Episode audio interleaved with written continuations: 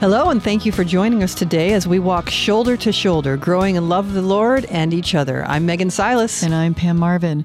This is the second part in the series that we're kind of doing about race and culture. Okay, we're going to focus on culture because as uh, the discussion has gone on, we really have found that the differences that divide us the most are really culturally based and not race based.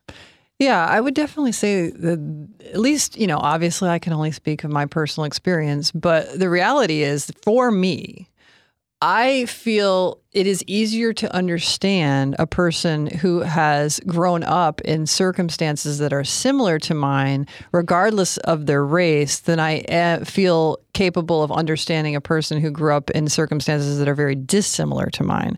So, you know, I grew up in a middle class family in a more rural setting, so not in a city at all. Very live, you know, grew up in a very rural place.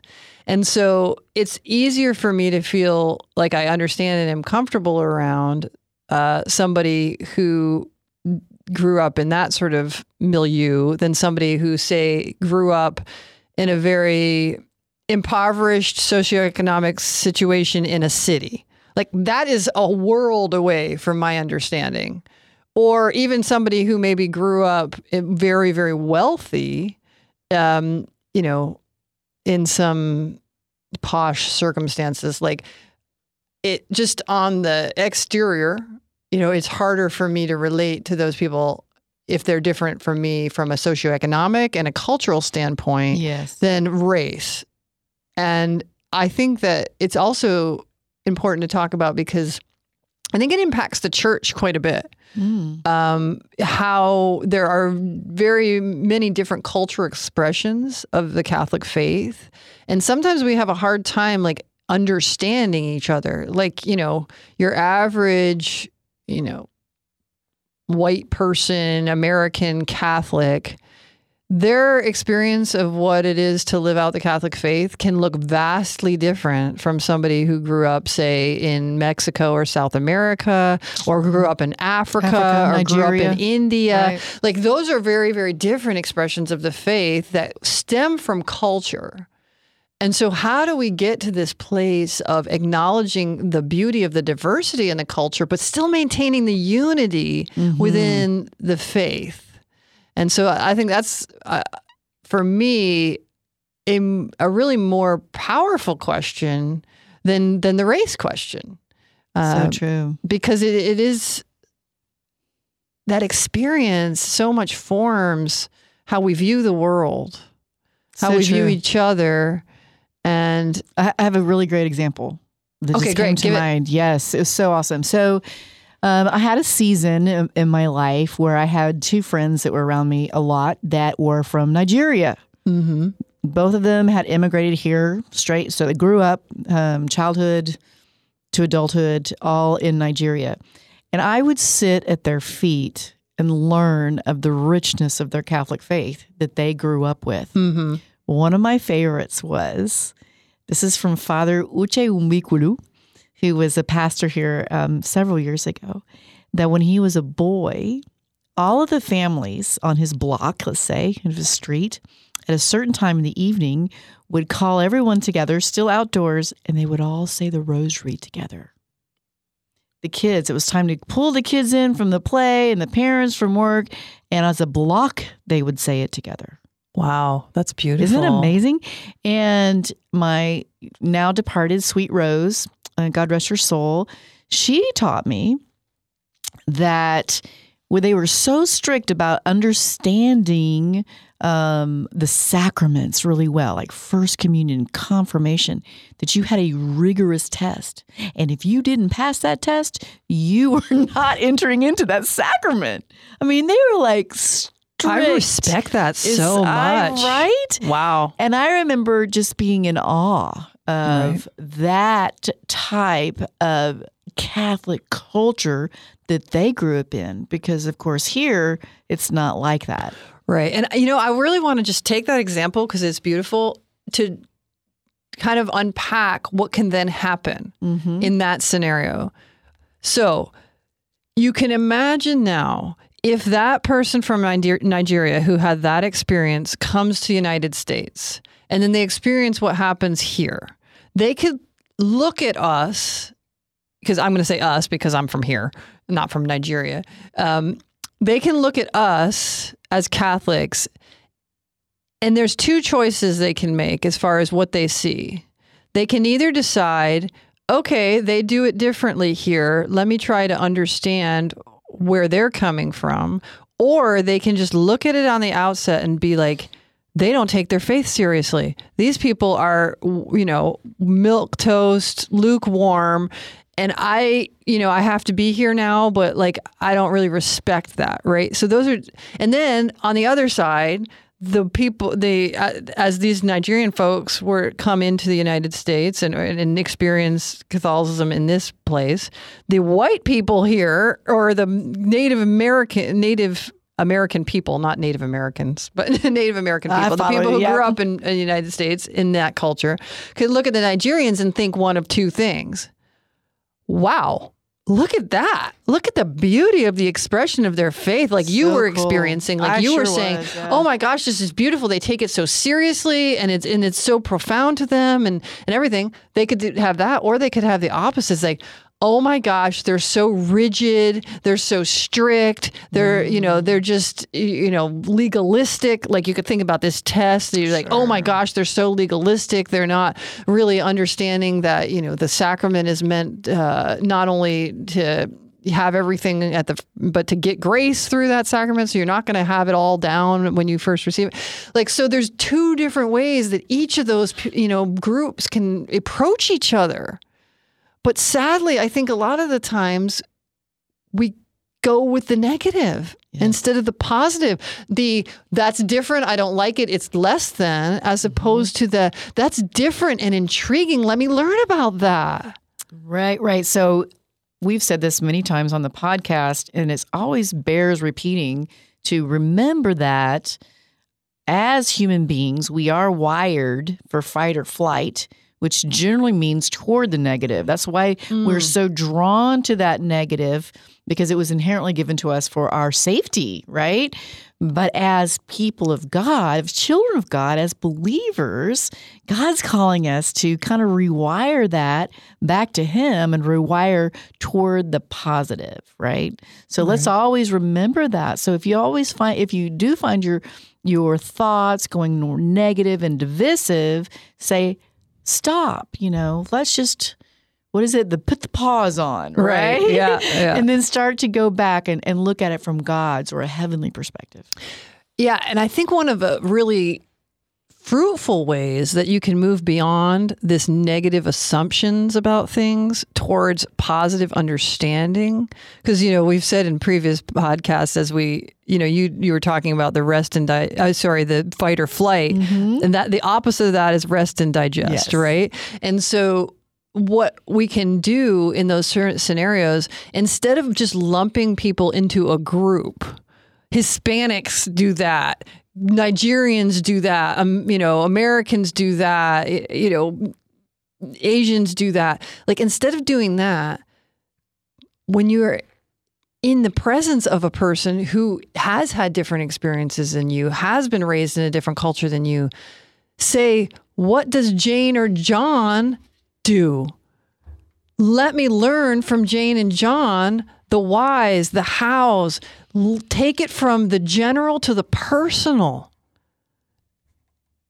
and enter into relationship so that you can actually learn. Because what you find a lot of times is all our preconceived notions all our judgments all of these this negativity that we often just assume about others can be right. dissipated when we learn the truth of a heart of another I, uh, my spiritual guide told me this many, many, many years ago, and I thought it was so beautiful. It's like um, kind of a a one of many um, definitions of humility. Humility is everyone you meet has something to teach you, so be sure to listen and learn. very good Isn't that great? That's Because if you good. really hold that in your, you know, I started holding that like with the person that annoys me the most. When that person's coming down the hall, I'm thinking, this person has something to teach me, and in in humility and with God's grace, to listen and learn. Great. Yeah. But I do often think that even if a person maybe would have that desire, there's a sense of fear about approaching somebody who's different than them, you know, because it, there's an uncertainty about how that will be received. You know, that person is like, oh, you know, they're they're really different, and I don't, I don't really know much about, you know, what offends them or doesn't offend them or I don't want to you know I'm just afraid of looking like an idiot or I'm afraid that maybe they have preconceived Yeah. judgments about me and you know they're going to think that you know these things about me it it does take courage to breach divides you know to to step across the dividing line of culture and socioeconomic status and reach out to another person in confidence and and say and you know what? Maybe you won't be received well. Maybe that person does have prejudices against whatever you are but do it anyway you know? Get all mother teresa on it right? Like do it anyway right. because there's so much richness in human experience so much. and in each individual soul. You know, we've talked about this before on other podcasts. I can't remember which one it was exactly, but this idea that every single human being on this earth was created by God to reflect a unique and beautiful aspect of who he is.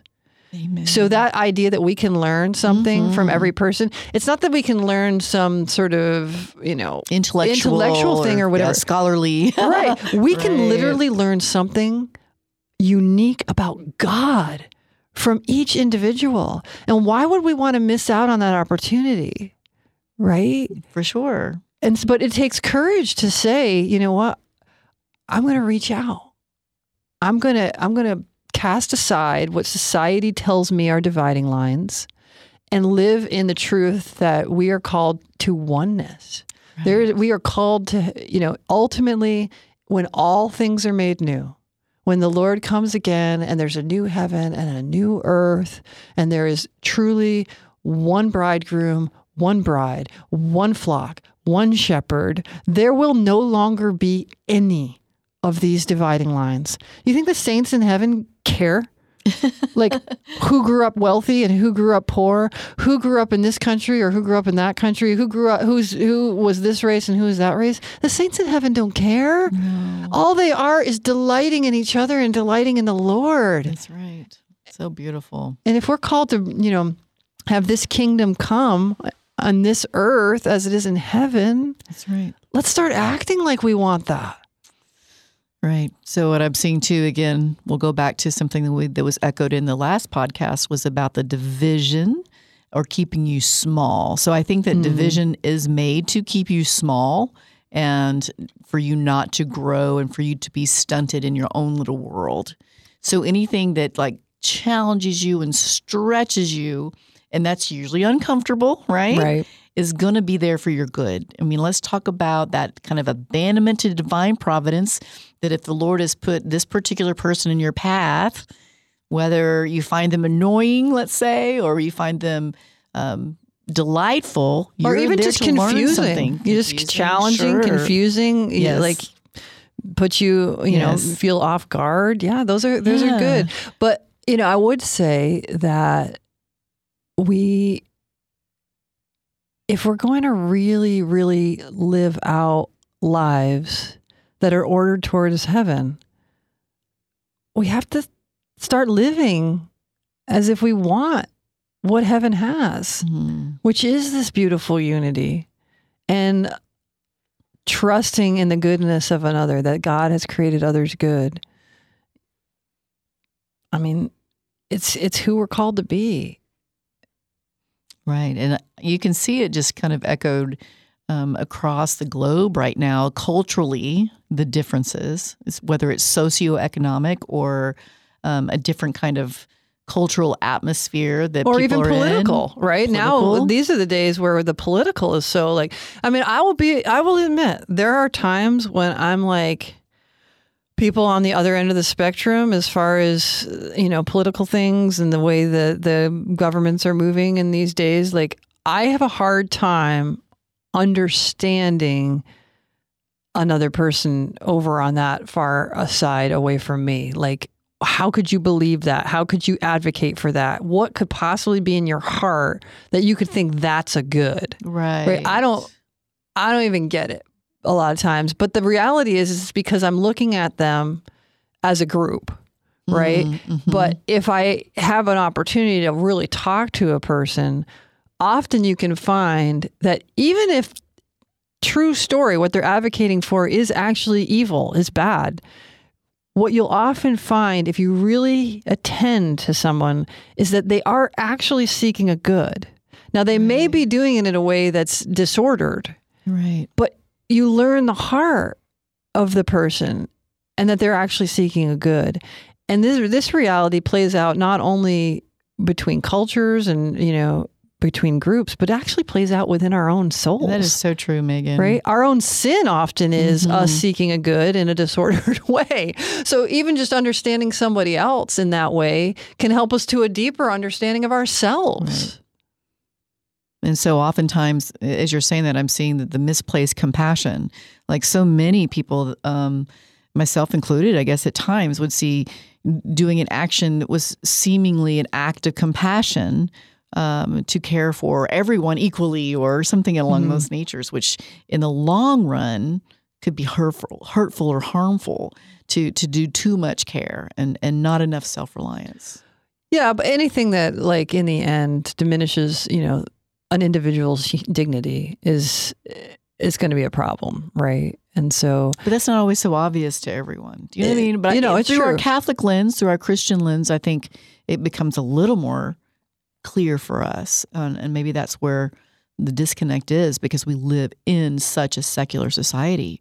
When you know, perhaps that they, uh, uh, you know, there's one of the socialist um, mantras really is do good at any cost, right? Which Right. is, you know, if that means you got to kill somebody to to But- feed the poor, then but, do it, yeah, you know, and but- that's not right. Right. Yeah, that's not good, right? It's just But getting, you know, kind of I wanted to harken back to that um, you know, verse from St. Paul about from Galatians where he says, you know, there's neither Jew nor Greek, nor slave nor free, nor male nor female because we're all one in Christ Jesus. As we're, you know, kind of going to the second part of this topic of, you know, crossing the dividing line of culture and, and socioeconomic status and political affiliation, all those sort of things. This has been my experience. When there are people who truly love Jesus, it is the shortcut to getting past all that stuff. Amen. Like I have had these experiences of on paper, another person should not match up with me at all. Like their background is totally different. They're a totally different age. They come from a totally different background. They're a totally different race. But if that person truly loves the Lord, it's like all those things fall away.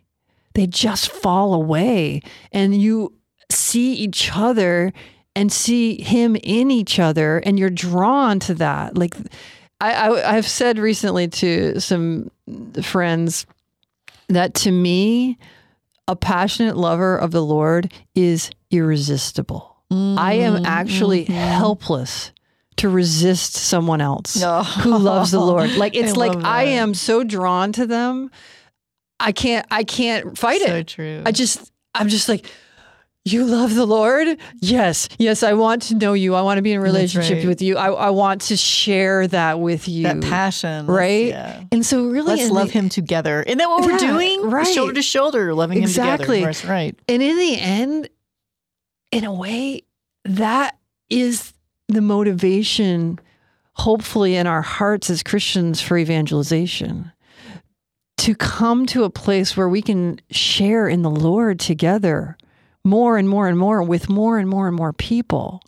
Evangelization isn't about putting on you know our judgments or you know trying to appropriate uh, other people's stuff and like to take away their whatever their culture is or whatever their background is that's not what evangelization is at its heart what evangelization is is to say i want us to share the only intimacy that in the end truly matters. And that is Mm.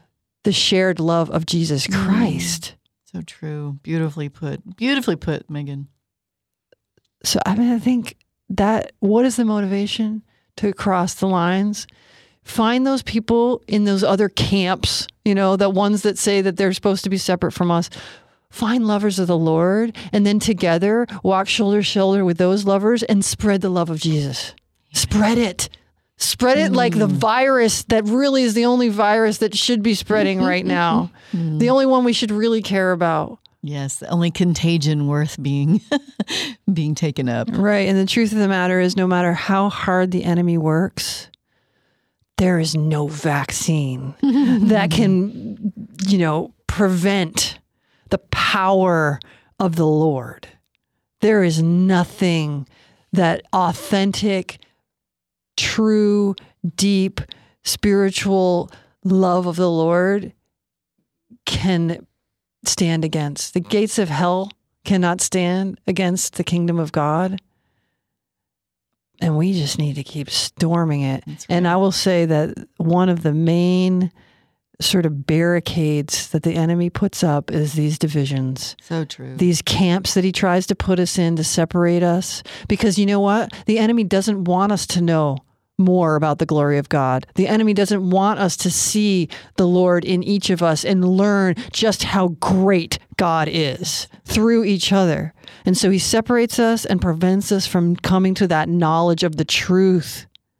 And we need to keep battling against that enemy So true. together. And so, Megan, what you're what you're really saying here too is we're building that culture in our own personal lives that is that of God to like want to bring everyone with us. So, I really challenge our listeners: is what is the culture in your home? Is it a culture of goodness and unity, striving to get everyone to heaven together, striving in virtue? Because that is the culture that matters. That's the one that we need to bring to the world. When when God says, "Let it be done on earth as it is in heaven," that pulling down that we talk mm-hmm. about, that really pulling heaven to earth, is building that culture in your life, in your home, in your circumstance.